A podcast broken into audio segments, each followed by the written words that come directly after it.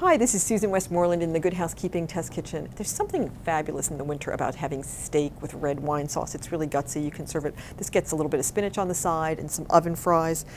Now, this calls for about three quarters of a cup of wine, and often when we have a bottle of wine on a weeknight, we might not finish it. So this is a great way to use it and then be able to reuse it when you're cooking.